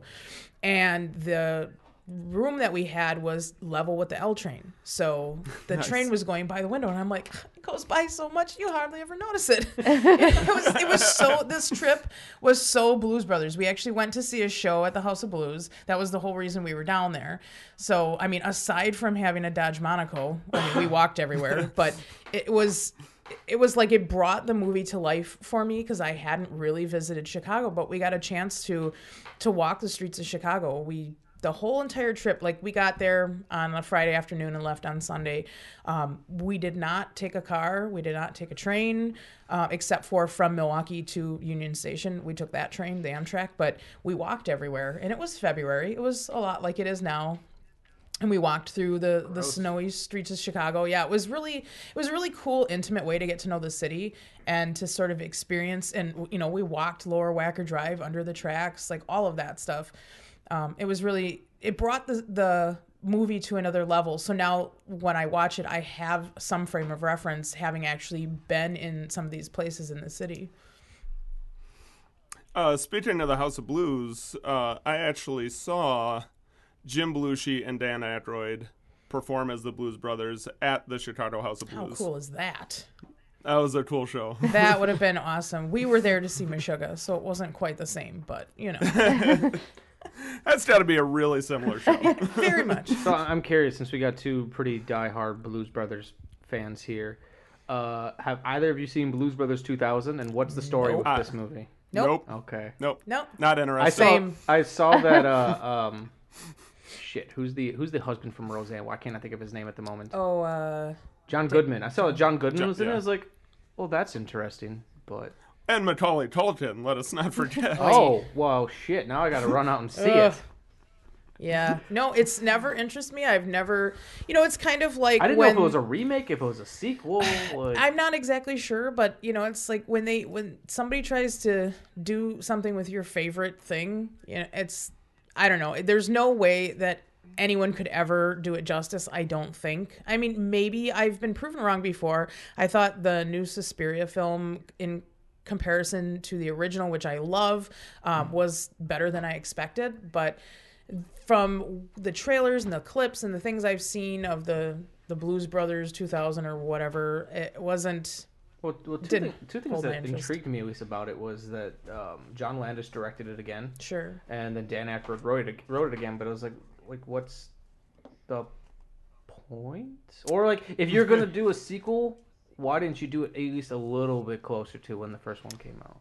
Yeah, and I just feel like the the storyline it's so wrapped up so well. Like it doesn't need a sequel. It doesn't. And maybe if it was to do the same, you know, have the same purpose of like bringing some of these big names out, you know, musically again or something, I guess I could see the purpose of that. But overall, I thought it's it's a really great movie, just contained within itself, and it's if not broke, don't fix it. I feel like the only thing I'd Yeah. want to see out of a, uh, another Blues Brothers film, and not say, saying we need this, but the only thing I'd want is like a prequel.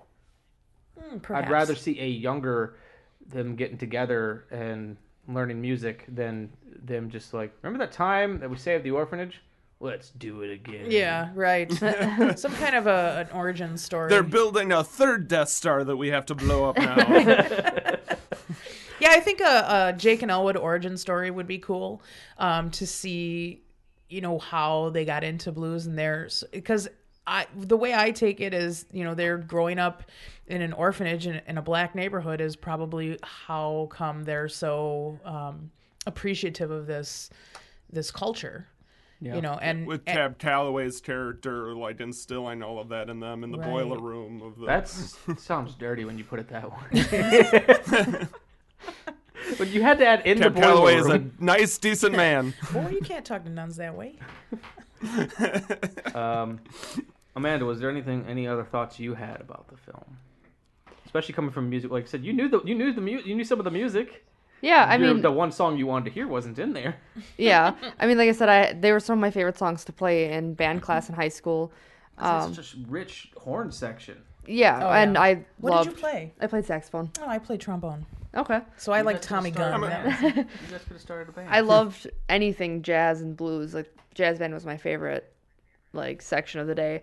Um so I was kind of sad that some of those songs that I was looking forward to weren't in it. but um it was a lot of fun. Like it wasn't what I expected. Like I didn't expect it to be so silly. I'm gonna have to go out and buy you a copy of Briefcase full, full of blues. Yes, I was just gonna say there's some great ones like Rubber Biscuit. That's a good one. Yeah, Gotta- that, that was the, that was the Rubber album they had out. It came out before the movie, I believe. Yeah. Yeah. Oh, okay. It did. and it Briefcase went full like of blues. platinum or something. Yes. Yeah. That's For all amazing. intents and I, purposes, I a do joke have band. Briefcase Yeah. full of blues. Well, blues. it's just like Dewey Cox Yeah. is amazing. Yeah, the Walk Hard, the Dewey Cox story is Oh, some yeah. of the best songs that I've heard about. It's one pretty of my- much singing about someone's dick. It's one of my favorite albums, and it's not even real, but it is real. It's real to me, damn it. and you never once paid for drugs. Not once. I remember one time out of nowhere, Amanda just texted me because like I didn't real, realize she was even watching the movie. She's like, "Is like, oh, so I can cheat, but you can just drink up all the milk." and I was like, I love that she's just texting me random lines from Dewey Cox. Um, okay, one other thing I'd like to discuss. Um, so this movie has a very strange inclusion of Illinois Nazis. Yes. Illinois Nazis. I hate Illinois Nazis. I, I think one of the most interesting things about their inclusion, and apparently it is a direct reference to a court case that was happening Yes. like as this strip. Okay, that makes written. more sense. It seemed very random in- until now. They they reference how those those socialists won their court Idiots case. won their court case. Now they're marching. Yeah, it was something Yeah. to do with like Skokie, Illinois. Actually, um, I don't remember the exact reference, uh, but yeah, it is based on true events. Yeah. My what I find most fascinating about it is that the Nazis in the film are like the third tier antagonists. Like usually Nazis, okay, they're gonna be the ones that are the most ad- like. Nope, it's like the cops. And then Carrie Fisher and all of these other people. The people. rednecks. Don't that- forget the rednecks. The good old the boys. rednecks. Good old boys. And then, and then there's like, oh yeah, and also the Nazis.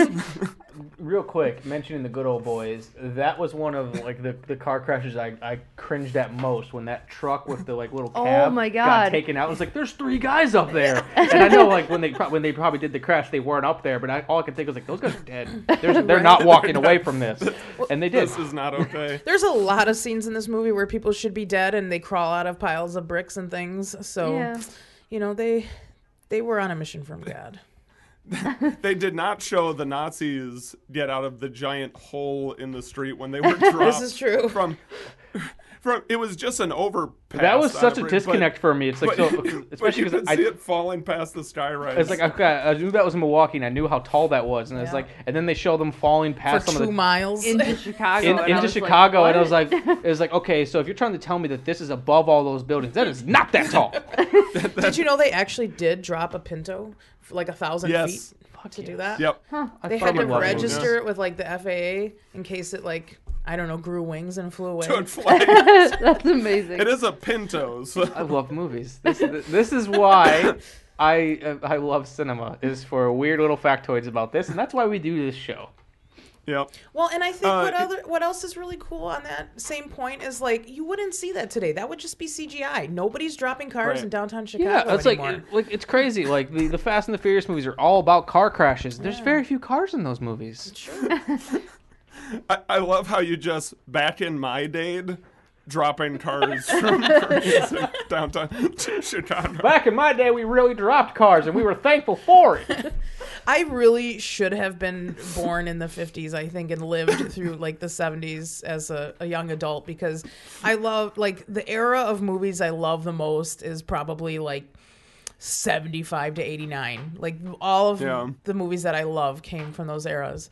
Anything after that, it's like, yeah, yeah. I well, mean, there's, there's some. there's also but- a chance you might not have been into movies. I remember saying to my dad, This 'cause is my true. dad was born in 1953, and um, I uh, like I would ask him, I was like, "Oh, Dad, have you seen this movie or this movie?" That you know, all things that came out during his lifespan. He's like, "No, no, no, no," and I was like, "Well, why not?" And he's like, "I was too busy being cool." Yeah. I'm like, "Oh, He was thanks, also- Dad." He's also Oh, Dad, what happened? he was also born in a one-room shack in a mountain. Like, Yeah, it's not like he yeah, grew he- up like in the city. Yeah, he he made his own skateboard out of a plank of wood. Yeah, not. I don't know. I don't feel like that's like a normal example of. Uh, He's lucky to have survived all of those falling I cars. have a, I have a feeling when he said I was too busy being cool, he was real. He really meant to say I was too busy getting laid, but realized he was telling his son. Yeah. And you know, some days the sh- Or do a doing lot of yeah, he did a lot of speed. someday the shitty movies that are coming out now will be the cooler older movies that Oh, our kids so will be like talking that- about. So Oh, so when you hear some of the uh, like what uh, I have to do the math, twenty to twenty five year olds talking about how like their favorite Star Wars films are Episode one, Hold two, on. three. somebody's triggered. Hold on. do you know Right, how old I am? I'm insulted. How old are you? 26. Okay, so you're out of the Barely, 20 to I just 25 turned 26. Oh, I was watching Wayne's World the other day at work, and one of the high schoolers came in and they're like, "This movie's old." I'm like, "Fuck you! It came out in the '90s." No, that was like five cents 20. Like when I hear old movies, I'm like, oh, Buster Keaton, that's an old movie. Yeah, oh yeah. I have that interaction all the time though with the high schoolers that work for me. Is that they'll say things. just fire them for this. they'll say things, and I'm like, no, you you were born in 2000. Like you can't fucking talk. Get out of here. Oh, I just felt like that scene in the Santa Claus where he just ages in one shot. Yeah. No, the when I realized I could hire kids born in the year 2000 was when that.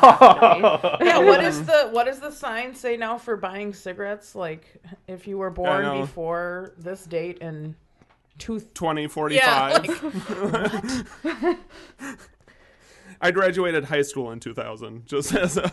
that's yeah. Kids today, they don't understand. Damn kids. Get off my lawn. I could say that now. I have a actually lot have people a to get lawn. off. um, oh. Uh, so so there's one more, or actually a couple more, but one thing that I want to mention, um, primarily because it ties into Ghostbusters, which, Which we still haven't done that episode. I, I stopped new- watching it because we weren't going to do the episode. It's like I'm not finishing this until we do the episode. Right. So Dan Aykroyd worked on both of both the script for Blues Brothers and Ghostbusters. And John and John Landis had to really li- fix that script too. yeah, it apparently it was like like 400 pages long. Yeah, they wrapped it in the draft. like, in a phone book cover because it was so big. I just I just think of that scene that that meme that's going around from uh, It's Always Sunny in Philadelphia with him like freaking out with all like the pins and pages behind him and everything. I imagine that was the script for the Blues Brothers. Right. so one of the lines in the Blues Brothers is who you who are you gonna call?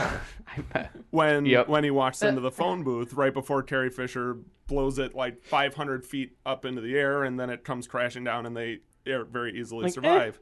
Um, but clearly a line that got reused and became very iconic. I've never seen all of the Ghostbusters, and I still can't hear who you gonna call Without and not thinking- go it- it's, it's it's in our lexicon now at this point. It is a pop culture pop culture reference officially. Yeah. Um, I feel like we're starting to wind down. Was there any other anything else anyone wanted to say about the Blues Brothers? We've kind of gone on some tangents, but it's been fun. Yeah. Totally. It, it's kind of in the spirit of the film, I think. Yeah, there's no, there's not, a, there's not a, a point A to point B in this. Like, think about it.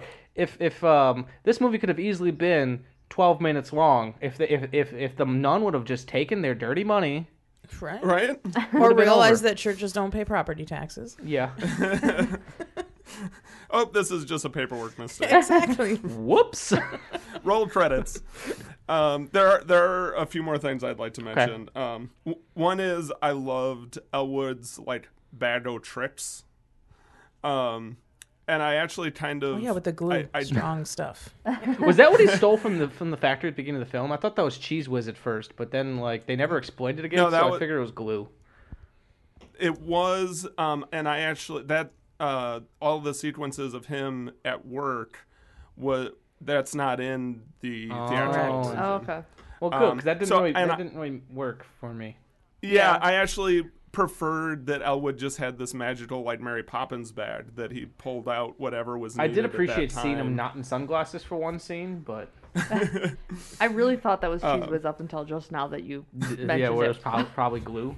Another funny story about the cheese was so um, when my brother and I were kids, we um, when our parents moved to the suburbs, they moved close to uh, a pizza restaurant, which my brother would later go on to work at. Um, but before this, we were out on our bikes, you know, back in the day when kids used to ride their bikes outside, and What? we stumbled on the uh, pizza restaurant, and somebody left the door unlocked. So we got in and you know basically had access to the soda fountain and Hoodlum. we're like drinking soda and like hanging out and somehow we were playing the Blues Brothers, and that was we kept reenacting this. I think there was a can of Cheez Whiz. I think that's why. And you know, it was did you get me my Cheez Whiz, boy? And we were tossing the can of Cheez Whiz around, and then of course the owner showed up, and we had to rush out and get on our bikes and take off. But Hoodlum. yeah, so that's that scene always makes me laugh because I think about the time we unintentionally broke into the pizza restaurant. Why is there a can of Cheez Whiz in a pizza restaurant? That's a terrible pizza. Yeah. Not sure. And that's how she ended up in Joliet. um, another thing is uh, when um, when they get done with their first gig and the band is like starting to almost defect, Mhm. and they're like, "All right, we'll we'll see him out for one more show." It actually like reminded me of indie filmmaking a lot. Is these, these Yeah. two guys trying to keep a bunch of people together uh, to create art and and hopefully make money and and do something that they all believe in. Um, and you're kind of like bullshitting your way through it all. Like I definitely like had flashbacks in that moment of every single set I've ever been on. that moment of oh god, they're all gonna leave. And actually, there was a moment too, like in that same scene where like you know your boys drank three hundred dollars worth of beer, and we did a. Uh, we just figured. we shot a scene in From the Darkness Theater at a bar, and it was like, oh, we just need a couple drinks for the for the uh, the the table, and the, the bartender who was there just poured us a couple random drinks, and then while we were packing up, he's like, so about those drinks, I'm like. You gave them to me, uh, and eventually, like I, I, I paid them, but it was. Did you go write him out a check on the glove compartment? That's where I signed the check. Uh, and I was like, you could have charged me for like it was like twelve bucks or something, but it's you, you drink. Bands should drink on the house. Well, and in show business, uh, they usually at least get some drink tickets. I was gonna say in my like maybe experience. not all of it. Like three hundred dollars is a lot, but like Oh, yeah. some of it should be free. Yeah, no, usually like when I put shows together, usually the bar will comp like some tick some drink tickets for the bands and the performers and like Two drinks per you know- person, I think, is fair. Yeah, that's about what what it is and it's usually like uh, you know, old Milwaukee on tap or some garbage. but it's something. Something, yeah. Where's the new Milwaukee? That's a dumb joke. Why did any of you laugh at that? Be- because it's the same kind of jokes that I tell. Because you're in charge here. Uh, but no, ultimately, like I, I really enjoyed the movie, and I, I honestly feel like, like I said before, the more I watch it, the more I'm gonna gravitate towards it. And Wait till you get to 347 times. It's gonna be your favorite movie ever. I want to see the theatrical cut and just. I almost bought the st- the steel the other day when we were at uh, Best Buy. The steelbook is like nine dollars. Oh dang! And You don't- can have two. Yeah, I don't. I don't even own the movie. copies. Oh well. I watched it. it off Amazon Prime. All right, That was the reason well. we picked this movie because you wanted to be on it, and it was free for Nick to watch. You could have borrowed one of my copies too. You know, it's, I have several. I used to have the VHS. Uh, actually, my parents probably have it now. They ended up inheriting a bunch of my VHS cassettes when I You can say had it. to They make stole some it from them. you. That's fine. Mom, Dad, give me my fucking VHS cassette. I'm gonna send them that clip. if you're if you're listening to my broadcast, I hope they do. I hope they listen. yeah, uh, all of a sudden it shows up in the mail with a sticky note that says sorry. My mom We is still. didn't con- realize you wanted it back. My mom's still confused what a podcast Damn is. straight. and she was. She's been on an episode. You're doing what now? Oh. Well, is there anything else? Is that like a fishing thing? Yes, mom. It's a. It's a you, fishing you know what thing. wouldn't surprise me though if she actually listens and she just doesn't want to tell you that she listens 'cause she figured out Facebook pretty quick. Yeah, and for a woman who's never been on YouTube, she figured out YouTube really fast too. Yep, she and figured out emo like and when you could emojis. react to Facebook posts, she figured that out before we even realized it was a thing. You get a you get a woman a you you get a woman a Chromebook and she just figures it all out. So I, I wouldn't be surprised if she actually listens and just doesn't tell you. Hi, mom. She's waiting for you to talk shit. Yeah. Hi, and then she's gonna be like, "Hey, Michael, honey, have you subscribed to my YouTube channel yet? Cooking with Mary. but she can't figure out how to check her notifications on Facebook. Oh, She can't. That's the part that's too much. My mom just leaves them. Well, I don't care. I just leave them. We'll reply to her and she's like, "Oh, I didn't see it," because she waits for things to come across on her timeline. Yep, Yeah. yep. My mom's the same way. And I'm like, Mom, you know you have nine messages in your inbox. Ah, Ah. she doesn't care. Michael, honey, I've started a mukbang. You can listen to me eat food now. I don't know why I decided that your mom was Jewish. It's pretty. You never call. pretty close to Are you trying to break your mother's heart? Oh my god. Oh, this has definitely been one of the, the episodes I've laughed the most on. If she's listening, we love her. I love you, mom. If you're Yeah. listening, we're looking forward to coming over and watching the Oscars with you. And she's gonna make some ham. Ooh, sounds like a very motherly thing to do. And before that, we're gonna watch Hell's Kitchen and Survivor with her. Oh, I'm getting overclapped. oh, I think I'm out of content at this point. Yeah.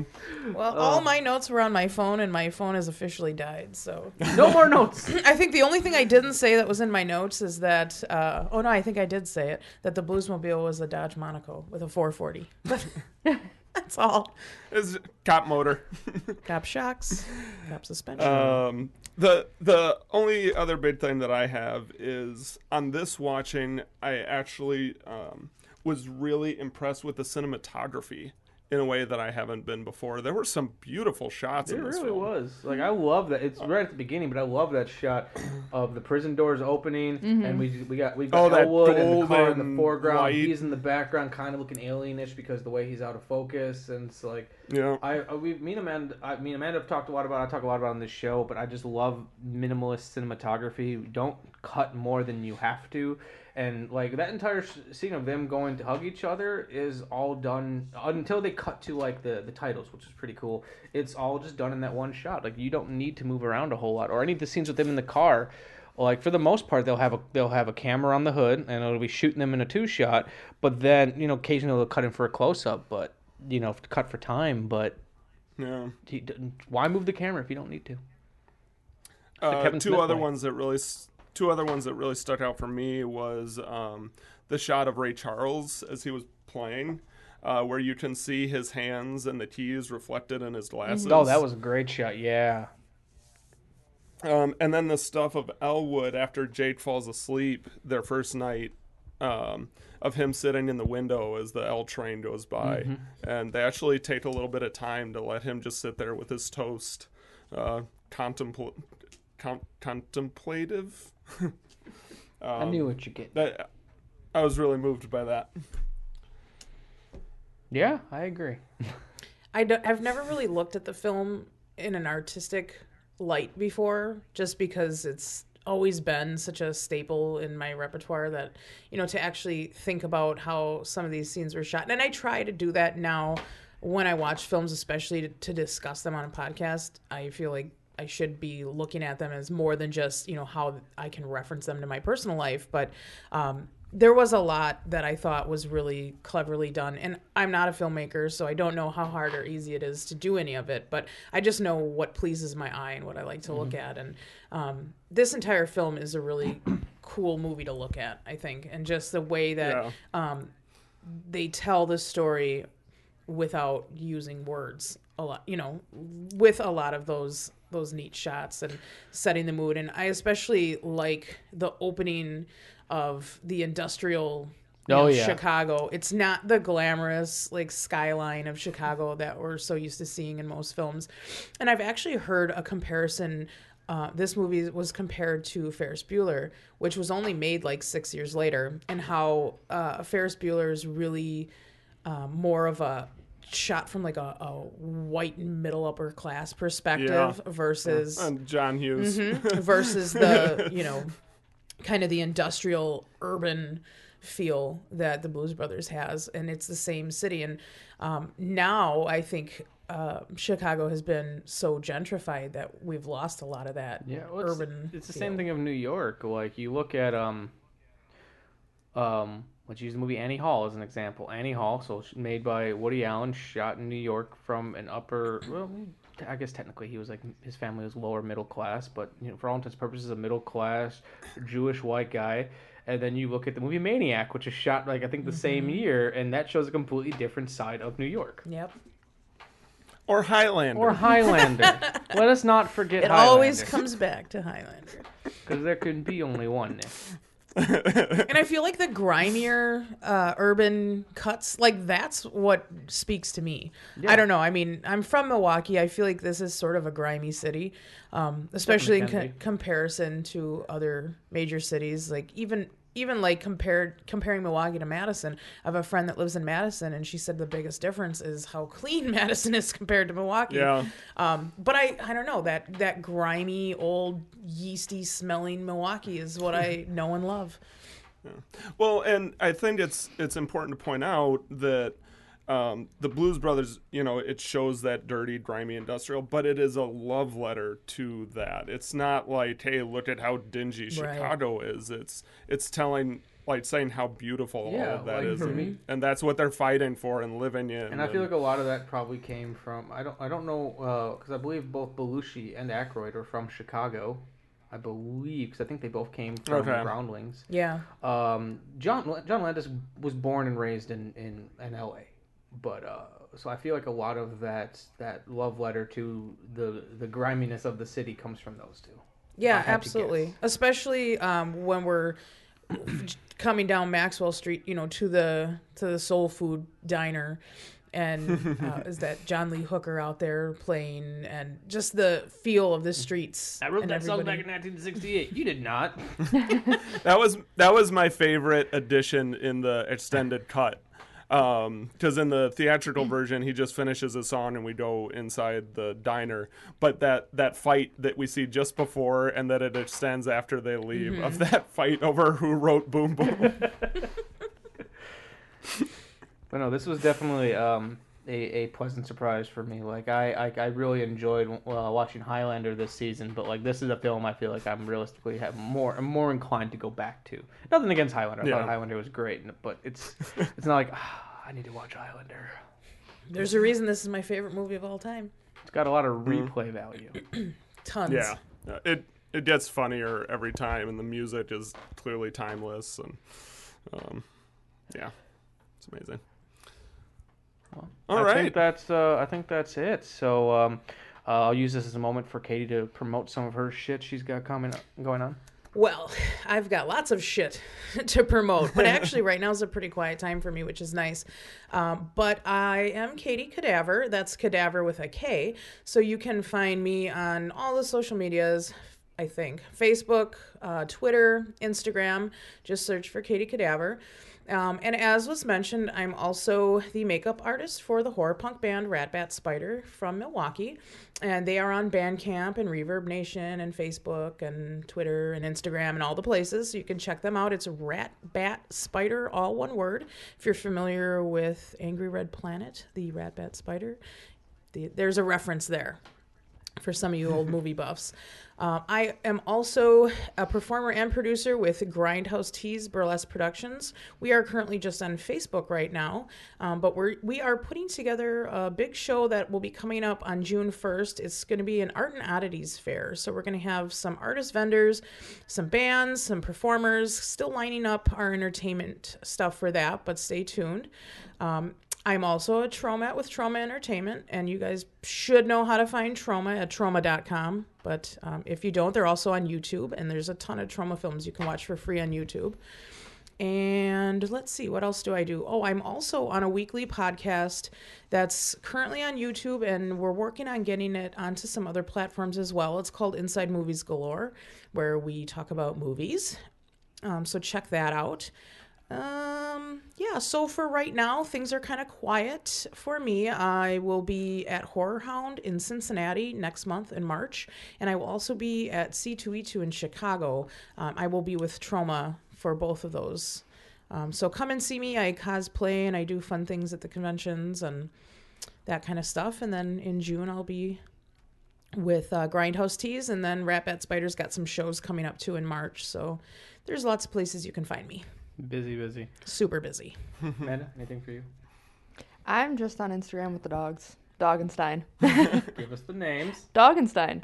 Oh yeah, the, the promo code's Doggenstein twenty. Yeah, Uh, that's what the about pro- what, how about you? What's, what's your what's yours? Amanda Arvires, There which you go. nothing gets posted on.